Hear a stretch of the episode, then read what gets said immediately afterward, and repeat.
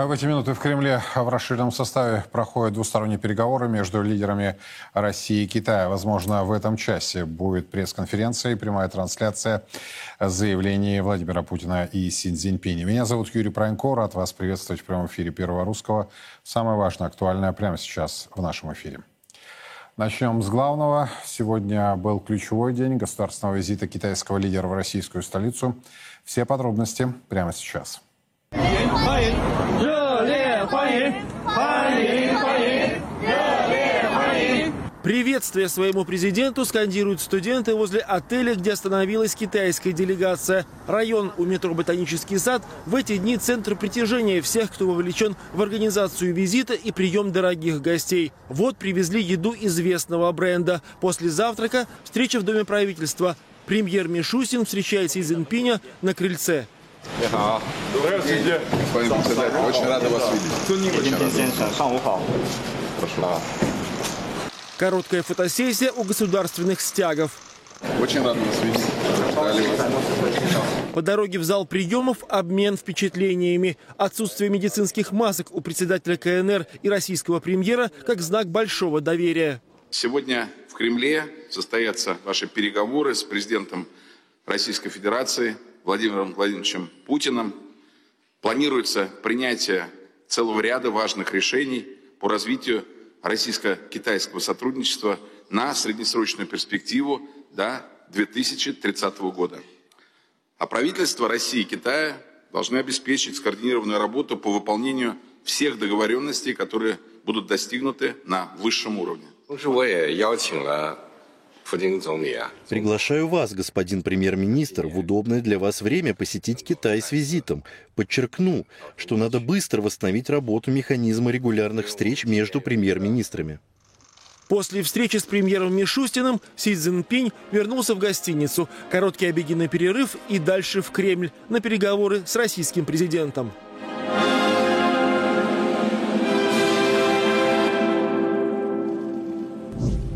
Ну вот, собственно, э, сейчас, э, я надеюсь, у нас есть возможность показать на Александровский зал Большого Кремлевского дворца, где в эти минуты двусторонние переговоры идут в расширенном составе между президентом России Владимиром Путиным, председателем Китая Син Цзиньпинем, сотрудничество в энергетике. Что известно к этой минуте? А, работаем с колес в буквальном смысле. Значит, э, первое заявление Путина. Россия стратегический поставщик э, в Китае нефти газа, в том числе СПГ, угля, электроэнергии. А, стороны уже согласовали, э, по словам главы российского государства, практически все параметры проекта трубопровода «Сила Сибири-2». А, Путин также подчеркнул, что по новой магистрали через Монголию может пойти 50 миллиардов кубометров газа в год э, надежных, стабильных поставок из России. Это была цитата из высказывания господина Путина.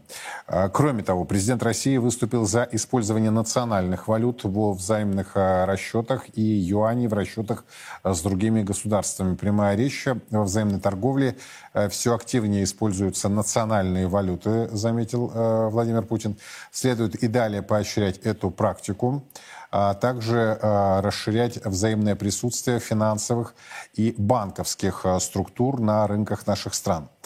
А, еще одна цитата из э, высказывания господина Путина. Мы за использование китайских юаней э, в расчетах между Россией и странами Азии, Африки, Латинской Америки. Уверен, эти формы расчетов будут развиваться между российскими партнерами и их коллегами а, в третьих странах. Конец цитаты. Ну, собственно, это одна из главных а, а, новостей к этой минуте. Я еще раз подчеркну, что переговоры в Большом Кремлевском дворце продолжаются в эти минуты. Ожидается, что в ближайшее время должна начаться пресс-конференция лидеров двух стран. Она намечалась на 18 часов по московскому времени, но, судя по всему, Э, сдвигается по времени. И, возможно, еще в течение сегодняшнего прямого эфира здесь на Первом Русском мы э, вернемся к этой теме и будем вести прямую трансляцию. Ну, собственно, э, о предварительных э, итогах, э, о которых еще, конечно, Владимир Путин и Си Цзиньпинь нам э, сообщат, давайте поговорим с экспертом. Леонид Крутаков ко мне присоединяется. Леонид, здравствуйте. Да, здравствуйте.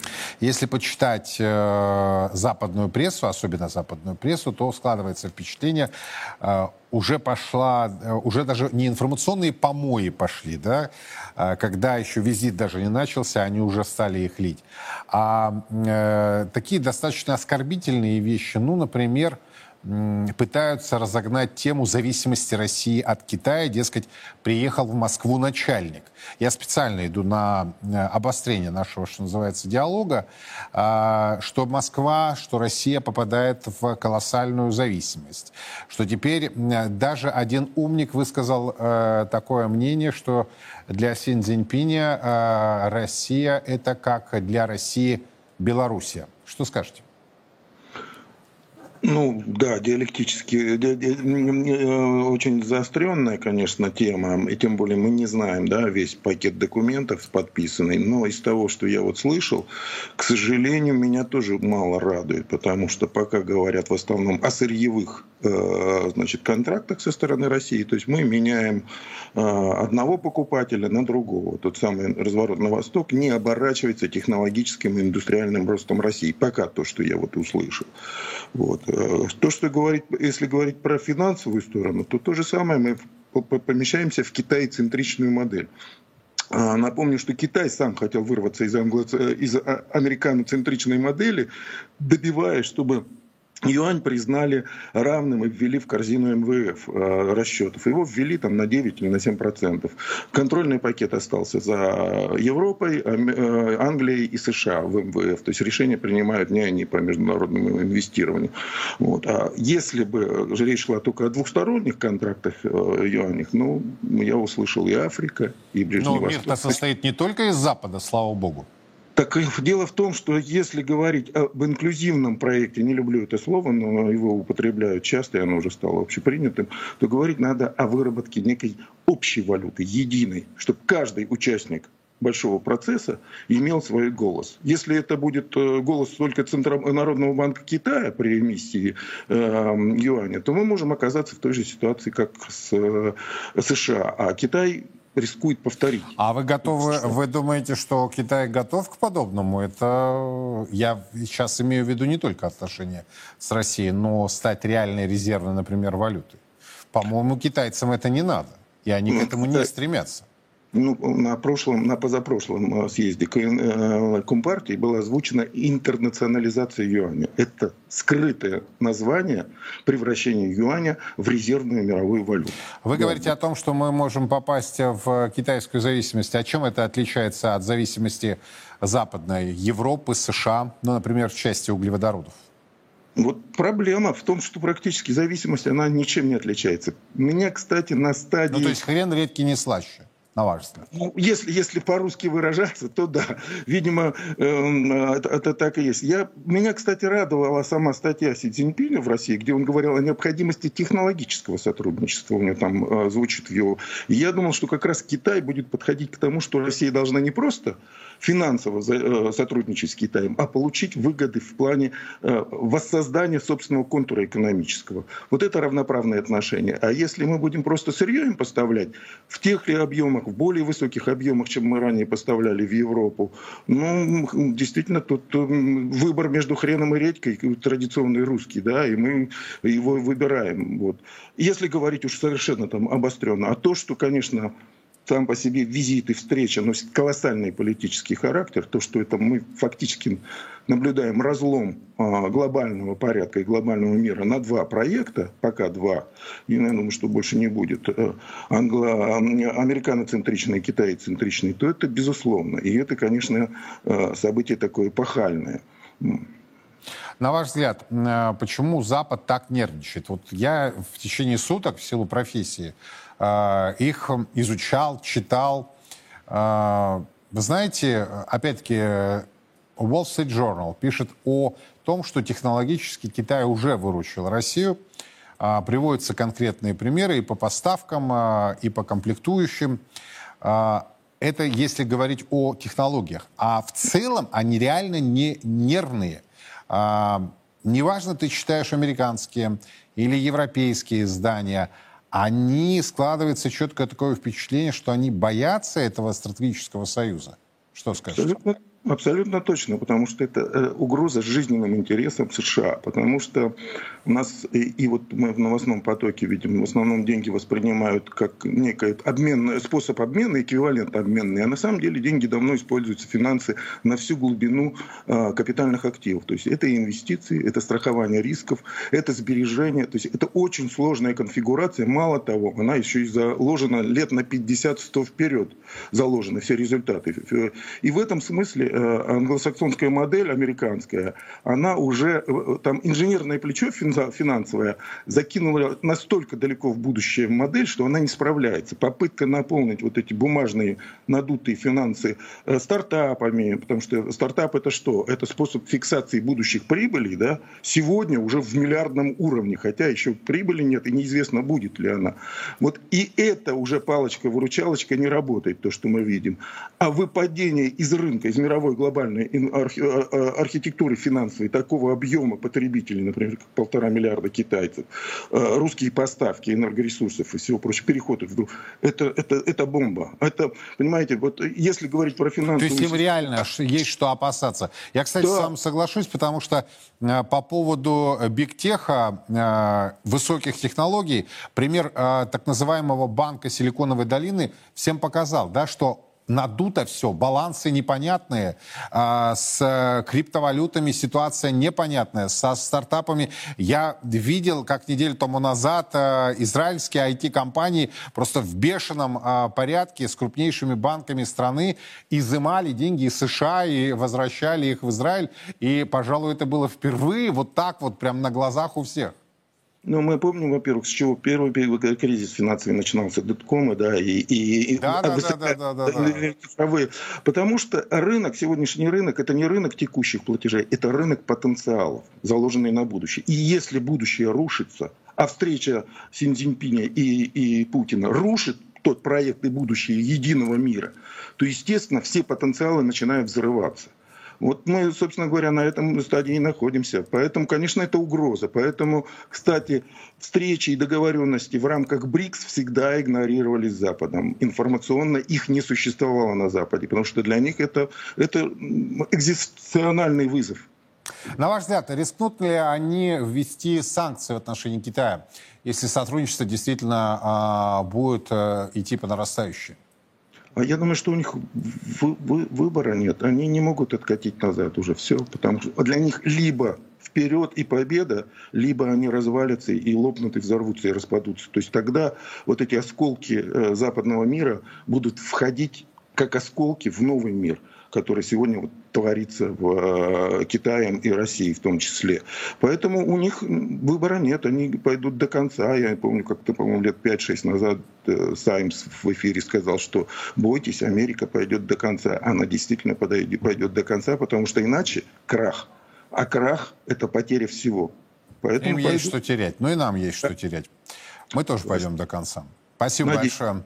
Леонид Крутаков был у нас на прямой связи. И, кстати, Запад действительно будет пытаться, что называется, перетащить а, российские так называемые элиты, ну или, по крайней мере, тот гламурятник, которого мы называем элитами. Я сейчас, кстати, не про э, голубой экран и не про деятелей, открывавших рот э, под фонограмму Э, деятелей из поп-культуры. Я про более серьезные моменты. И вот о чем идет речь. Кстати, это одна из основных программ, э, про, тем сегодняшней программы.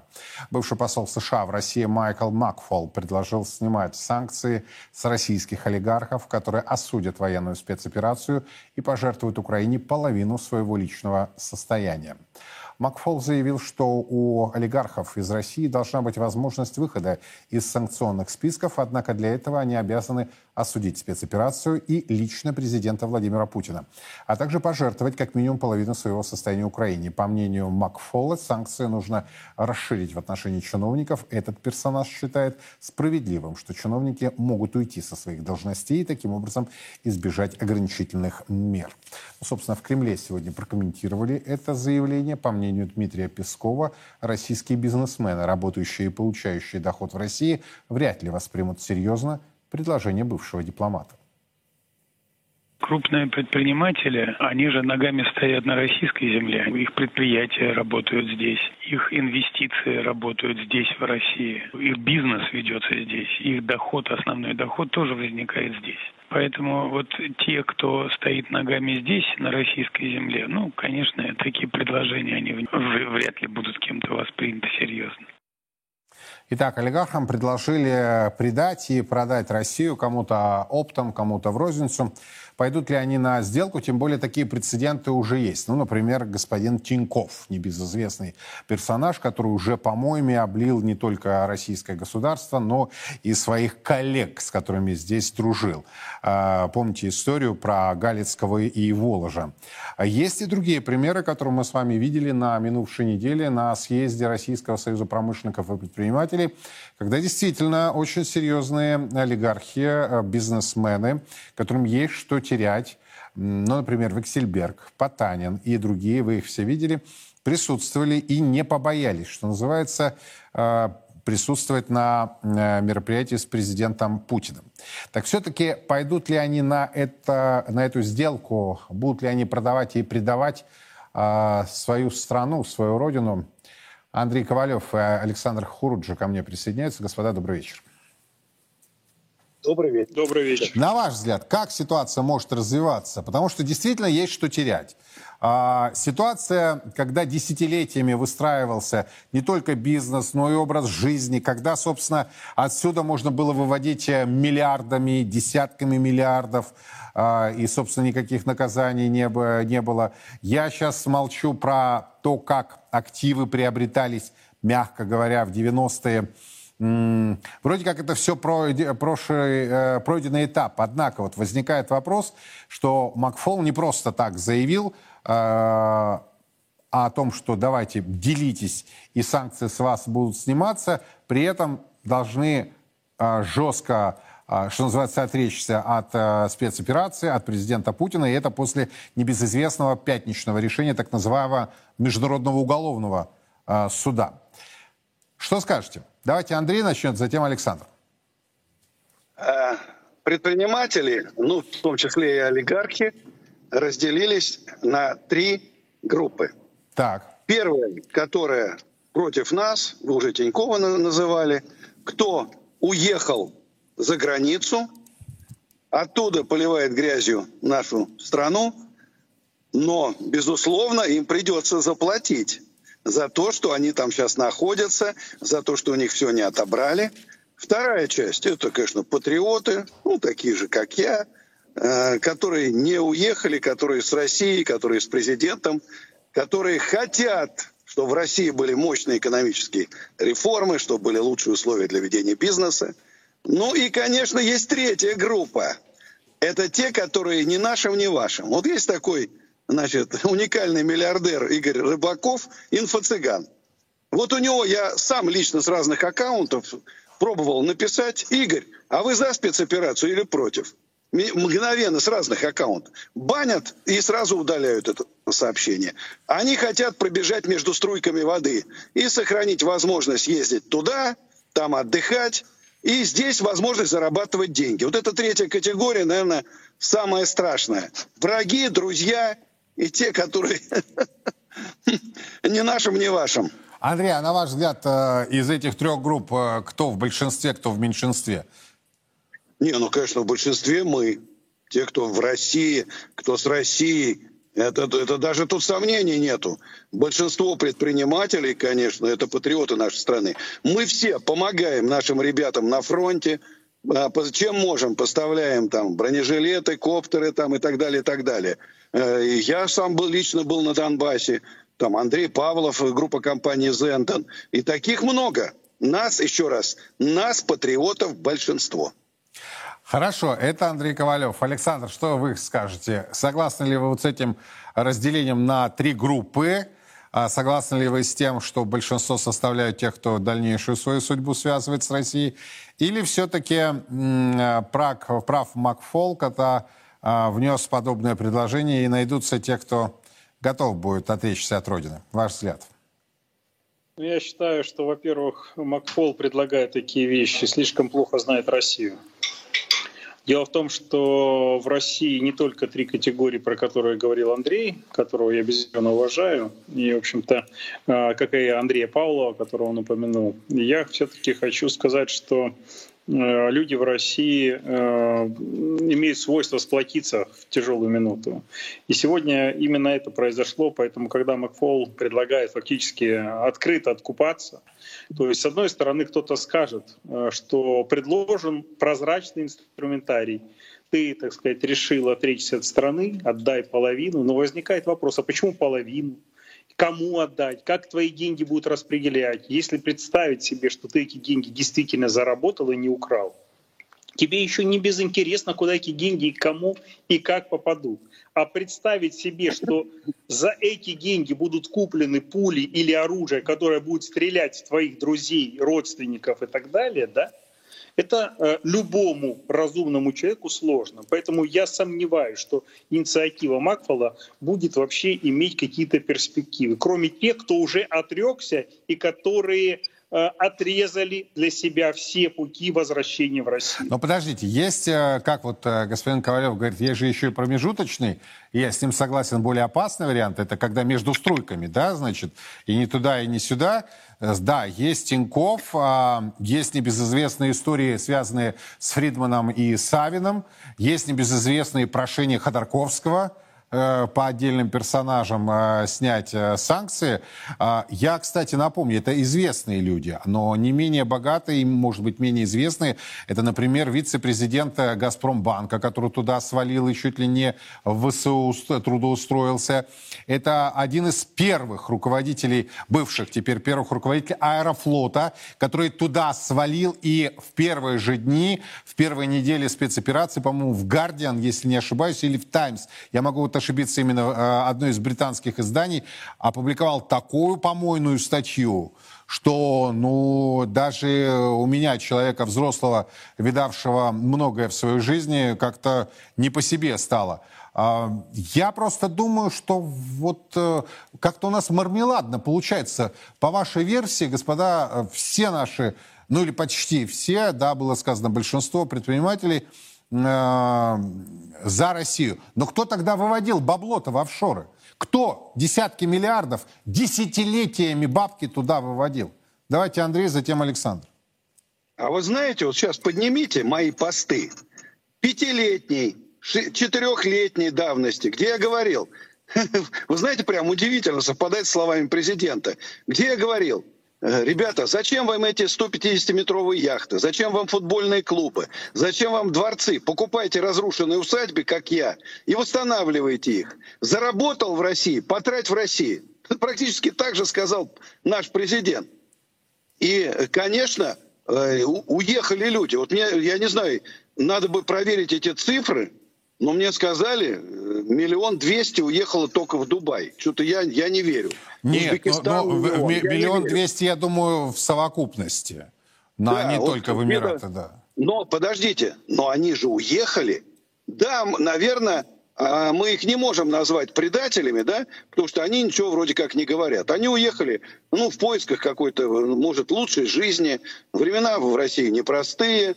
Ну, кто-то действительно, может, болеет, кто-то там, э, там к родителям, еще что-то. Всех нельзя, конечно, мазать такой грязью, но это действительно, это, это не десятки людей и не сотни, это сотни тысяч уехали. Но еще раз говорю, тех, кто остался-то там, предприниматель, ну 10 миллионов-то осталось, поэтому нас по-любому больше, чем их.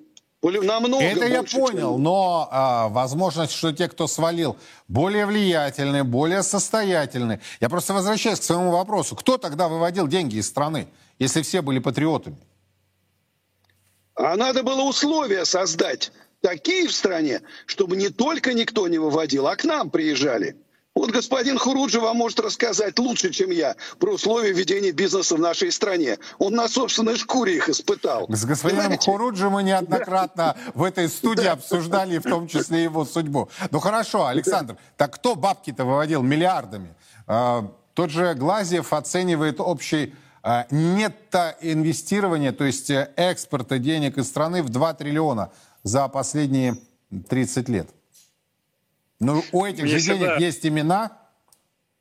Вы знаете, мне всегда нравятся эти оценки, и, собственно, эти оценки потом звучат и в списках Forbes некоторых, да, и, соответственно, все эти лица э, плюс-минус известны, и некоторые из них уже вами только что упомянуты были в передаче, э, включая владельцев Альфа-банка, да, которые предложили фактически открыто, э, открестившись от страны, как-то откупиться, и, возможно, я думаю, именно их прошение, по-другому не скажешь, да, стало основанием для того, чтобы Макфол все-таки высказался на эту тему, то есть его а, как говорящую голову фактически использовали, на мой взгляд, в этой ситуации.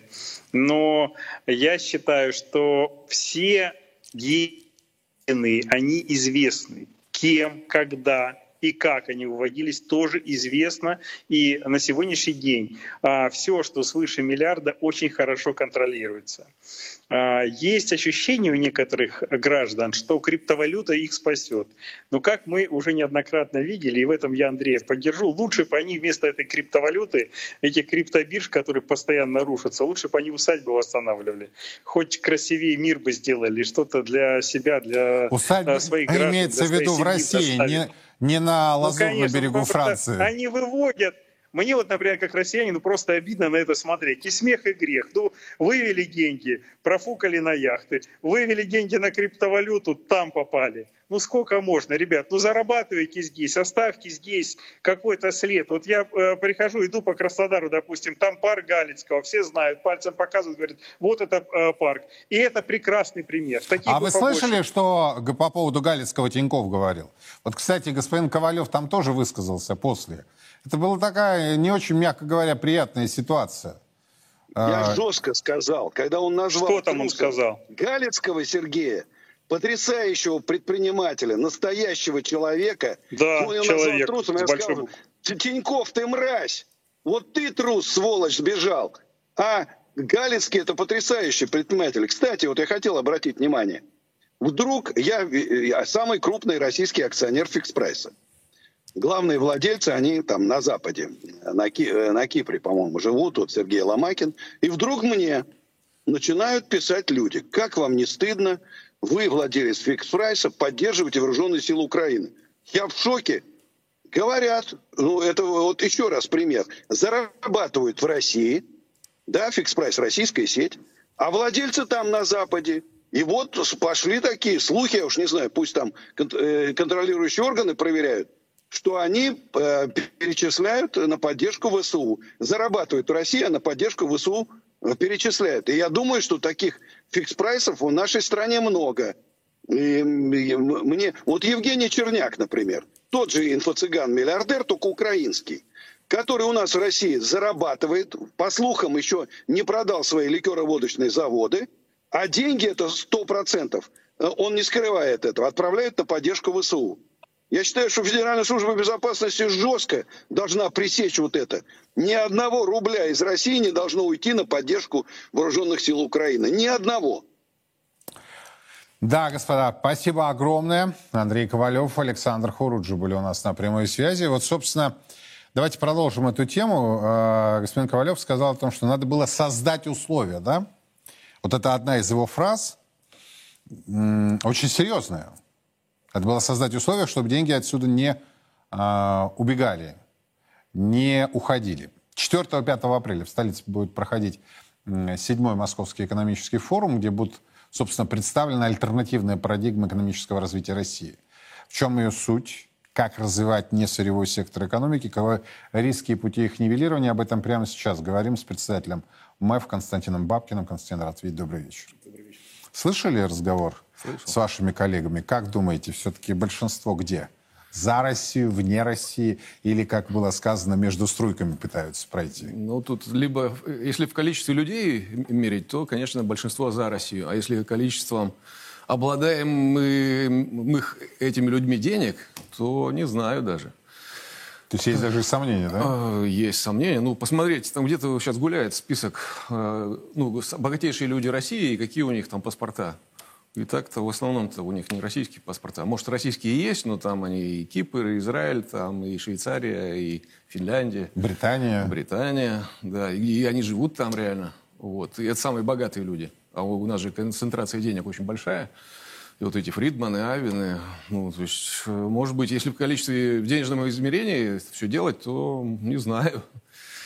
Вот. Андрей Ковалев сказал, что надо было создать условия, чтобы не бежали. Вот можете да, как-то да. прокомментировать, на ваш взгляд? Могу. Отличный вопрос. Э, тут вот парадигма, да, вот э, парадигму будем обсуждать на Московском экономическом форуме. Вот мы, ну, когда-то жили мы, в коммунизм строили, да, это одна идеология, один подход, один там инструментарий, э, ценности моральные, эстетические и другие. Вот. Потом перестройка, вот, и в 90-е годы, там, в, конец, в конце 80-х мы переключились на другую парадигму, на другое мировоззрение, другую систему ценностей. Вот мы теперь не коммунисты, мы теперь строим, ну, стараемся стать частью мировой экономики. Вот. Ну, этот подход, он в чем-то был и продуктивен. Там мы напол... ушли от дефицита, вот, наполнили прилавки там, колбасой всем, там, иномарочки вот, там все пересели ну, более-менее. Вот. Э, и вот эта парадигма, что мы тут все не, не очень русские, мы теперь там глобальные ребята. Вот. Это же под это проводилась политика Гайдара, Чубайса. Эти ребята проводили приватизацию – а приватизацию они, как известно, там, через залоговые аукционы, через там, вот эти инструменты, они проводили так, что ну, вот, э, самыми богатыми людьми оказались вот люди такие космополитического мировоззрения. Угу. Ну, как самые Гайдары Чубайсы, да, они такие не скрывают. То есть вот они, это. может быть, и не предатели, но и особого чувства к России у них тоже нет? Ну, да. Ну, наверное, я думаю, что они так специально подбирались, вот эти вот, назначались олигархи, олигархи тогда. Вот. Ну и, соответственно, вот они несут вот эту парадигму, она их пропитала, они на этой парадигме там получили вот эти вот капиталы, э, поддержку на Западе, информационную. Там, и здесь они, значит, все заработали. Уважаемые люди, они в РСПП входят в бюро, президент с ними встречается, вот, как уговаривает их что-то там. Голос бизнеса – это вот бюро РСПП у нас, да? А там сидят вот эти самые ребята. Вот. Э, так вот эта парадигма завела нас в тупик. Вот, э, и она стала уже полностью, ну, как бы она стала заводить нас в тупик. Ну, она привела нас к деиндустриализации, э, к сырьевой зависимости. Вот это самое встраивание в мировые производственные цепочки хотя бы на вторых. То есть, если встраиваемся, то только как сырьевой придаток? Ну, да, да, да, да. Под это дело мы авиастроение убили, станка, автомобили, все машиностроения, сельское хозяйство чуть не загубили. Вот. Но постепенно общество начало э, э, быть становиться чуть более здоровым, особенно это в 2014 году, вот это вот там крымская или русская весна, э, волна санкций, вот эти нападения, ну, не нападения, а давление на наших спортсменов, вот охлаждение с Западом началось вот такое серьезное.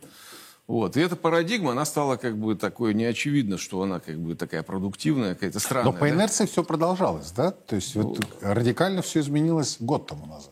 А, ну да, то есть вот на, на как сказать, э, на уровне риторики-то да, мы теперь с Западом, очевидно, там уже не дружим, не, э, не как бы вообще ничего не строим совместное, наоборот, там они там миллионы снарядов посылают, да? Э, вот. Но если мы посмотрим на экономическую политику, угу. то она вообще не изменилась. Она продолжается, вот та самая Чубайса, Гайдаровская, Кудринская, Набиулинская. Она даже в лицах не изменилась. Она даже, в лицах, лица. она даже в лицах не изменилась. И эта политика, еще раз, вот создайте условия. Так вот эта политика создает условия для того, чтобы деньги из России уходили.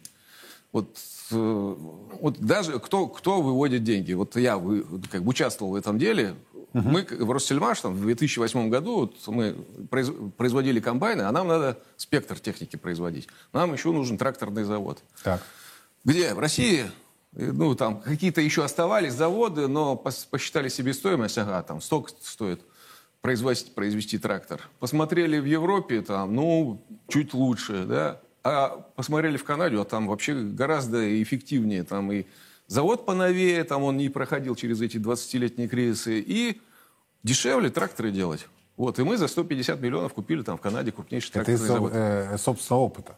Это вот, да, вот я в этом участвовал. Кто вывел деньги? Вот я выводил, потому что вот такие созданы условия. Стоимость кредитов, налоги, стоимость металла. Российский металл в Канаде стоит дешевле, чем в России. Еще раз. Российский металл. Россий. Российский, да? С Магнитогорского, с Череповецкого да. Э, металлургических заводов. ММК и Северсталь. Да, ага. приедет он в Канаду, там он стоит всегда, всегда дешевле, чем вот этот же металл вот в Ростове-на-Дону. Вот такая политика. Вот Константин, это как? Вот так вот. Бюро РСПП у нас определяет внешнеторговую политику, налоговую политику. И выгодно вот здесь подороже продавать, а там уже как получится, там лондонская биржа металлов там диктует. А здесь подороже. И они так, так условия построили, что а, хочешь металл в России купить, ну, езжай в Лондон, вези оттуда, там, плати транспорт, НДС, пошлину в России. Ну, вот, ну, чтобы ты уж такой ерундой не занимался, мы вот тебе вот чуть подешевле сделаем uh-huh. цену. Вот. И такая политика вот у них проводится десятилетиями. И это из, из десятилетия в десятилетие. Да. И сейчас тоже. И сейчас? И сейчас тоже, да. Вот, э, так вот, э, э, создали такие условия, что вот выгоднее там, туда инвестировать. Выводить, покупать, вот, выводить, да, покупать. Да, там. Да, там, да, да. Так и что создали условия? Сам Центробанк, там вот эти сотни миллиардов долларов закачал в эти так называемые золотовалютные резервы, но на самом деле он вывез там деньги, золото, да, за это ему там написали расписку. Мы тебе должны 650 миллиардов. Потом сказали, ой, мы там вот уже не 650, Слушайте. а 300 мы у тебя забираем, теперь да. 350 там, ну не мы, а где-то там еще спрятал, да? То, что мы тебе должны, все, прощаем. В чем суть альтернативы? На кого ставка? Вот парадигма, да, вот мы теперь строим не глобальную экономику, надо иметь силу воли, там, самоуверенность в том, чтобы строить суверенную, независимую экономику, э, комплексно развитую. Надо опираться на свою мораль, историю, ценности, э, там, на эстетику. Вот. Мы, Россия, это отдельная цивилизация. Есть вот Китай как цивилизация, есть Индия цивилизация, есть Запад цивилизация. А мы тоже цивилизация вот такая вот, со своей историей. Там, ну, просто мы не Запад и не Восток. Мы вот угу. такие вот. Мы, вот, сами. мы сами, и у нас величайшие достижения есть во всех областях человеческой деятельности там, за всю историю, да, а, вот. Ну и у нас мощь есть для того, чтобы претендовать на это звание. Ну, как бы и подтверждается это все и нашей историей, потому что когда вот мы находились все силы, такую себя, на себя смотреть, как, ну, Москва, Третий Рим, да, угу. вот мы никому ничего должны, мы вот все, четвертому не бывать, мы сами отдельная цивилизация. Или построим социализм в отдельно взятой стране, тоже никому ничего не должны, мы не мост и не придаток, мы сами по себе. Все, вот такие вот вещи, они приводили к огромному взлету, Рывку. экономическому, социальному, демографическому и так далее. Мы стали величайшей супертержавой, да? Вот надо вспомнить вот это, это не так давно было. Вот даже я помню вот эти все там коммунистические достижения. Там, и, там, Буран. Ну, смотрите, вот глобалисты опирались на продажных чиновников и на олигархат. И не скрывали, да? На кого опираться в альтернативе? То есть на кого делать ставку? Это, где та сила, которая поведет? Это государство, это предприниматели, это кто? Ну, все вместе, ну, не знаю, кто. кто держ... Цивилизация это все. Это и уборщица, и там президент, и там, священник, и предприниматель, и инженер, и врач. Все мы должны работать на один результат. Угу. Вот. А первое, вот у нас все для этого есть, для того, чтобы двигаться вперед. Не хватает правильной, в первую очередь, экономической политики. Вот я сказал, ни налоговую политику не поменяли, а она нацелена на вывоз, ну, на сырьевую зависимость, на усиление. Ни политику Центробанка не поменяли, она нацелена на то же самое. Не поменяли внешнеторговую политику, а мы по-прежнему соблюдаем вот эти вот правила ВТО или там, э, как сказать, вериги ВТО, которые на нас наложили, вот эти кандалы, да. Защищать нельзя, поддерживать нельзя, пошлины на вывоз металла вводить нельзя, ничего нельзя. Ну, вывоз, ну, сырье вывозить можно, а там все остальное вам не, не стоит заниматься. Там авиастроение нельзя поддерживать гражданское. Вот, от этого всего надо уходить и еще раз не, ну, менять полностью инструментарий. И... А вы думаете, элиты к этому готовы? Элиты? Вот я, честно говоря, сомневаюсь. А, опять-таки, послушать министра экономического развития Решетникова, он в стенах российского парламента говорит, нет, нельзя выходить из ВТО. Если по послушать отдельных представителей э, высших чиновничьих, э, высших чиновничьих креслах, они продолжают твердить, что это, это спасение. Ну да, ну вот э, еще раз, у нас одна проблема, это вот носители, вот, э, ну, парадигма вот эта отсталая, э, и ее носители, вот то, что они вот ее проводят в жизнь. Вот эти парадигмы, они же менялись в, в человеческой истории. Даже не, не обязательно в политике, даже вот в точных науках. Угу. Вот люди верили, вот я всегда привожу пример, что Солнце вращается вокруг Земли.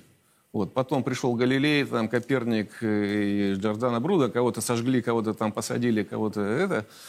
Э, и постепенно ну, переключили человечество на вот эту новую парадигму. Так это 200 лет потребовало, чтобы вот все поняли, что... Ну, вот, у нас 200 лет явно нет. Э, да, на но вот там, ну, Ньютон 50 лет объяснял, что вот там яблоко вот падает, легкое и тяжелое яблоко с одинаковой скоростью. 50 лет Европа Э, пыталась, ну или как, пришла к тому, чтобы вот это, поверить в это. А это все другой инструментарий, другое мировоззрение. Там, вот, даже в физике, даже в точных науках, где все можно проверить. Так вот, э, даже там, в точных науках, смена парадигмы связана с персоналиями, с уходом одних персоналей, которые написали вот книги, вот там, как э, знаки зодиака, там где-то там утренняя Венера входит, и что это сходит, что значит. Вот, он когда написал вот эти, работая в старой парадигме, там вот эти вот, ну, получил звания, там, профессорские шапки, там, написал тома, он не может переключиться вот уже как бы, ну, невозможно так, человечество не работает. Поэтому это должен уйти, прийти на какой-то новый пацан шпана, которого сегодня никто не знает, и он стал, должен стать новым там, ученым, профессором, там, э, занять э, руководство на кафедре физики там, в Кембридже или где, не знаю, физики. Вот, поэтому вот пока вот эти ребята сидят, там, Силуанов, Набиулина, Орешкин, ну, они не могут переключиться, надо поэтому вот, когда президент решит вот их поменять, э, сказать, что что-то, ребят, вы отстали, где там эти сотни миллиардов, которые вы у меня про это там, вот, подарили, да? Вот, если президент решится это завтра сделать, то придут люди, вот, и на часть людей этих можно посмотреть на Московском экономическом форуме. Там вот люди видят, что мы туда приглашаем людей, которые хотят развития, уже многие что-то сделали, там руководители предприятий, там или ученые какие-то. Вот, я не верю, что в России может быть все гораздо и должно быть гораздо все лучше, чем сегодня. И вот понимают, что надо, соответственно, ну, поменять. То есть на форуме 4-5 апреля вы хотите показать, что есть альтернатива? Да. Это главная наша цель. Если вот останется... И в том числе показать лица этой альтернативы. Да, это наша задача. Спасибо огромное. Э, Константин Бабкин здесь сейчас со мной в студии прямого эфира. Ну а мы возвращаемся к главному событию сегодняшнего дня. В эти минуты э, в Кремле идет э, пресс-конференция президента России Владимира Путина и председателя Китая, Китайской Народной Республики Синь Цзиньпиня.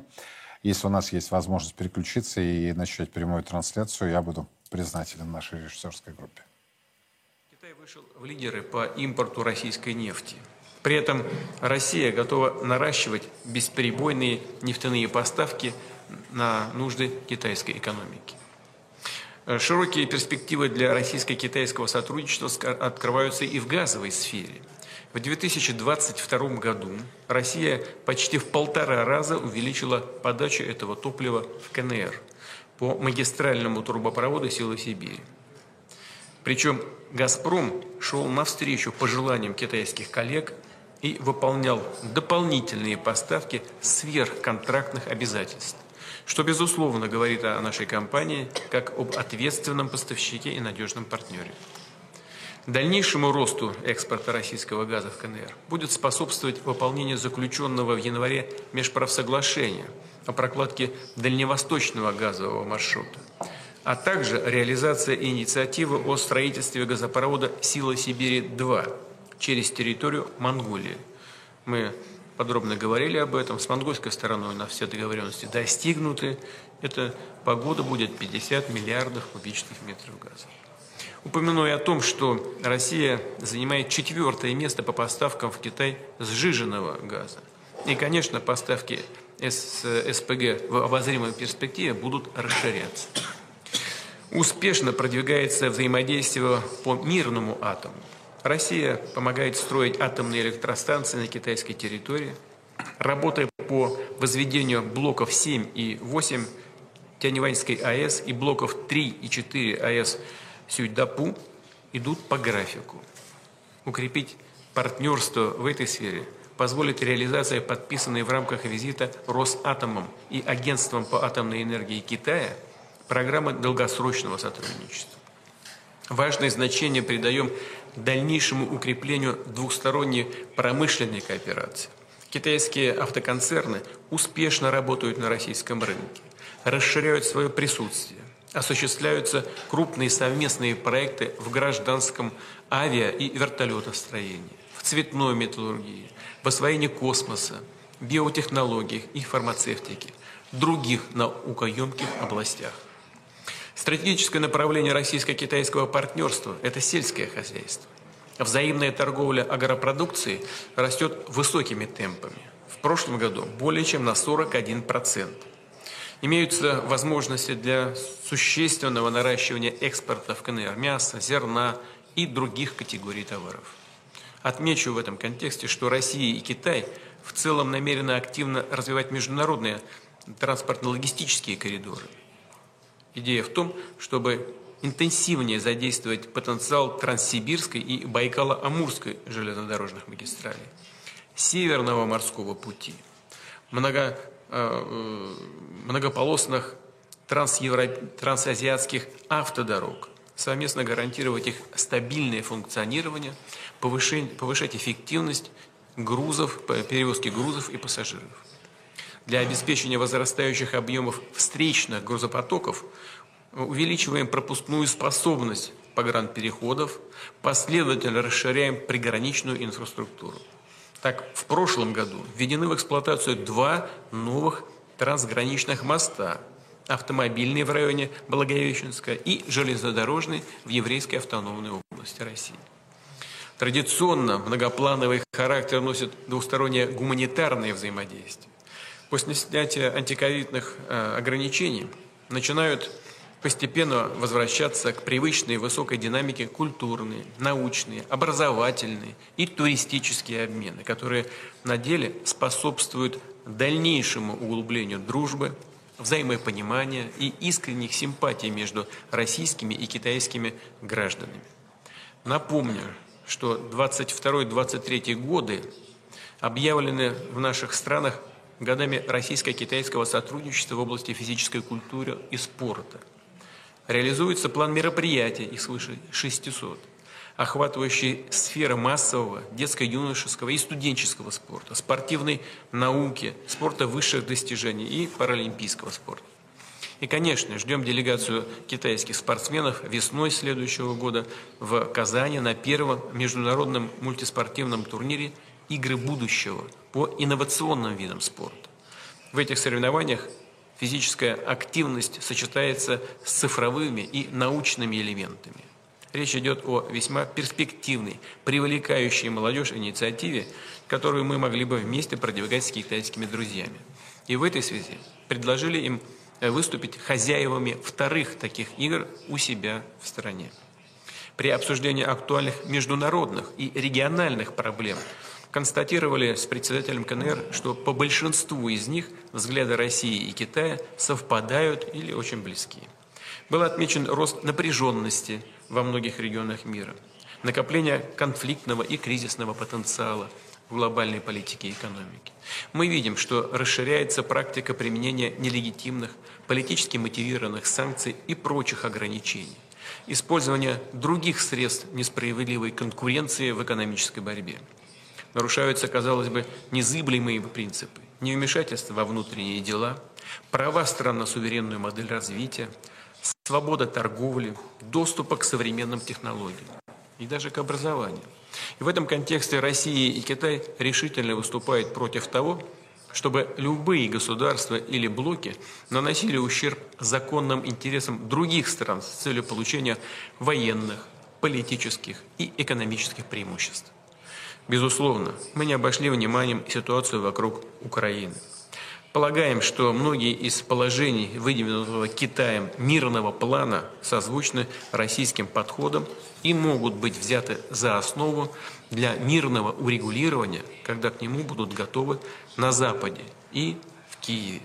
Однако такой подход, э, пока такой готовности с их стороны мы не наблюдаем.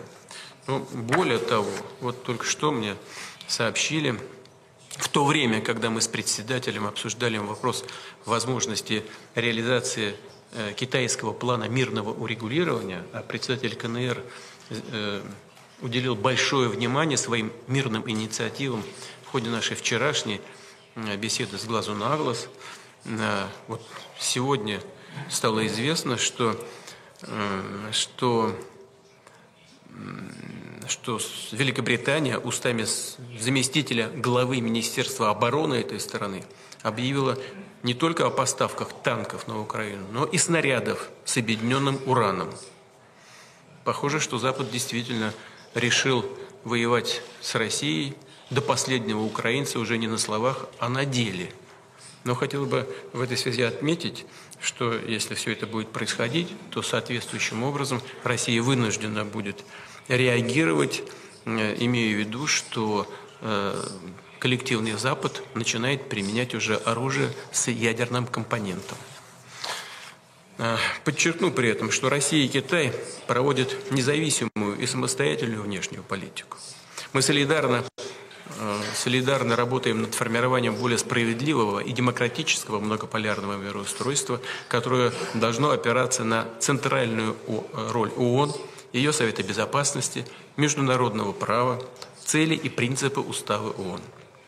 Считаем важным и далее поддерживать плотную координацию в рамках Шанхайской организации сотрудничества и БРИКС, работать в связке в группе 20, АТЭС и на многих других многосторонних площадках. И, конечно же, продолжать усилия по сопряжению интеграционных процессов в рамках Евразес и китайской инициативы «Один пояс, один путь» с прицелом на формирование в перспективе большого евразийского партнерства – в заключение хотел бы еще раз поблагодарить господина Си Цзиньпиня и всех китайских друзей за продуктивную совместную работу, выразить уверенность, что достигнутые в ходе визита договоренности послужат дальнейшему укреплению российско-китайской дружбы, будут способствовать благополучию и процветанию наших стран и народов. Благодарю вас за внимание.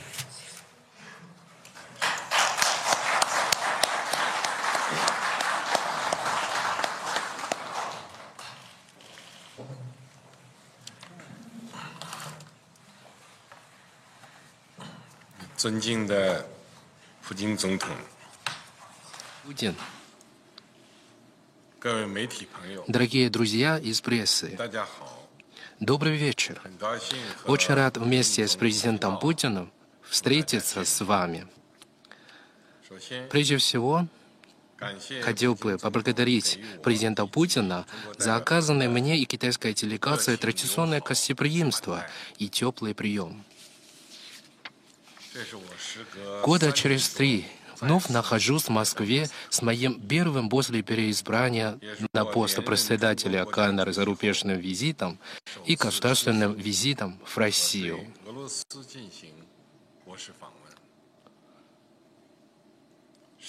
В течение 10 лет мы с президентом Путиным поддерживаем плотные связи, находимся в в контакте по стратегическим вопросам и стимулируем плодотворное стратегическое взаимодействие двух стран. Только что у нас состоялись весьма откровенные, дружеские и продуктивные переговоры с президентом Путиным был обмен мнениями по двусторонней повестке, а также актуальные вопросы международного регионального масштаба, представляющим взаимный интерес. Достигнут целый ряд новых важных договоренностей. Мы подписали совместное заявление об углублении отношений всеобъемлющего партнерства и стратегического взаимодействия, вступающих в новую эпоху – и совместное заявление о плане развития ключевых направлений китайско-российского экономического сотрудничества на период до 2030 года обозначили план дальнейшего развития двусторонних отношений и сотрудничества по всем направлениям на ближайшую перспективу. Был подписан солидный пакет документов о сотрудничестве. Мы с президентом Путиным вместе подытожили результаты развития двусторонних отношений за последние 10 лет и сошлись во мнении, что китайско-российские связи далеко вышли за рамки двусторонних отношений и имеют жизненно важное значение для современного миропорядка и судьбы человечества. Двусторонние контакты и сотрудничество продвигаются по всем направлениям на принципах добрососедства, дружбы и взаимовыгодного сотрудничества. В новых исторических условиях стороны будут широким кругозором и дальновидностью оценивать и развивать китайско-российские отношения, вносить тем самым больший вклад в дело прогресса человечества. С начала прошлого года плодотворно осуществляется многогранное практическое сотрудничество между Китаем и Россией, которое отличается большой устойчивостью, взаимодополняемостью и стойкостью.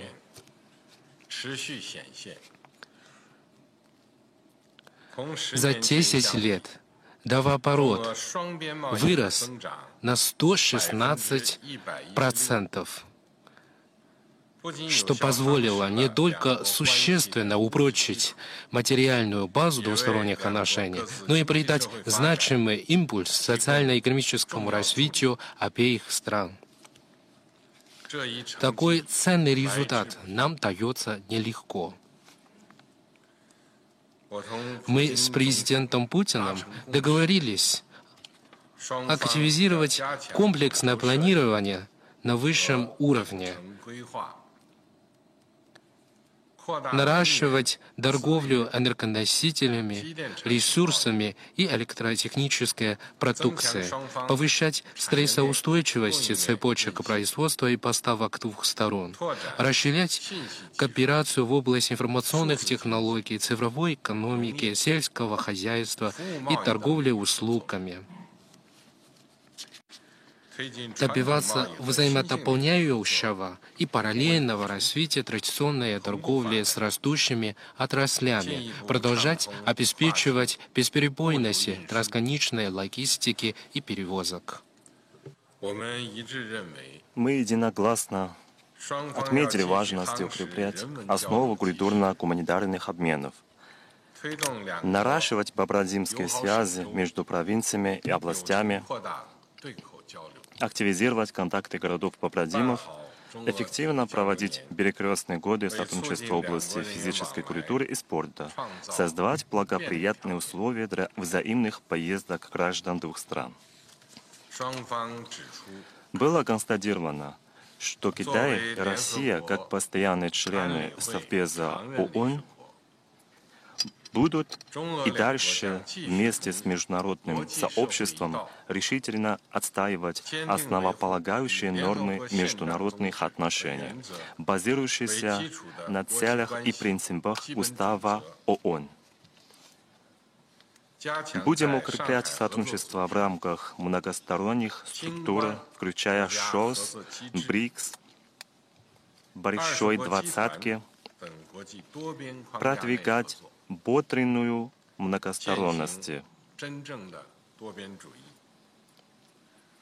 И способствовать восстановлению мировой экономики в постпандемийный период, наращивать конструктивную силу формирования многополярного мира и совершенствования системы глобального управления — вносить больше вклад в дело глобальной продовольственной безопасности, энергетической безопасности и бесперебойности производственно-поставочных цепочек, прилагать совместные усилия к формированию сообщества единой судьбы человечества. В прошлом месяце в Китае опубликована позиция Китая по политическому урегулированию украинского кризиса. Хотел бы подчеркнуть, что по украинскому урегулированию мы неуклонно руководствуемся целями и принципами Устава ООН придерживаемся объективной и беспристрастной позиции, активно содействует примирению и восстановлению переговоров. Наша позиция основана на самой суть вопроса и правде. Мы всегда за мир и диалог, твердо стоим на верной стороне истории. Я рассчитываю на поддержание тесных контактов с президентом Владимиром Путиным в самых разных формах на благо динамичного и долгосрочного развития китайско-российских отношений. Благодарю за внимание.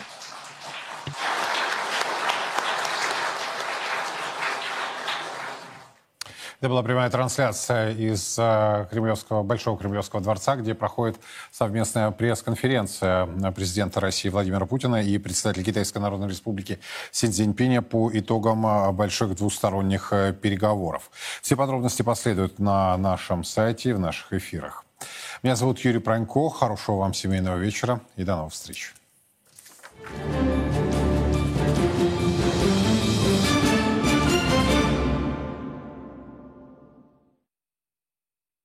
До новых встреч.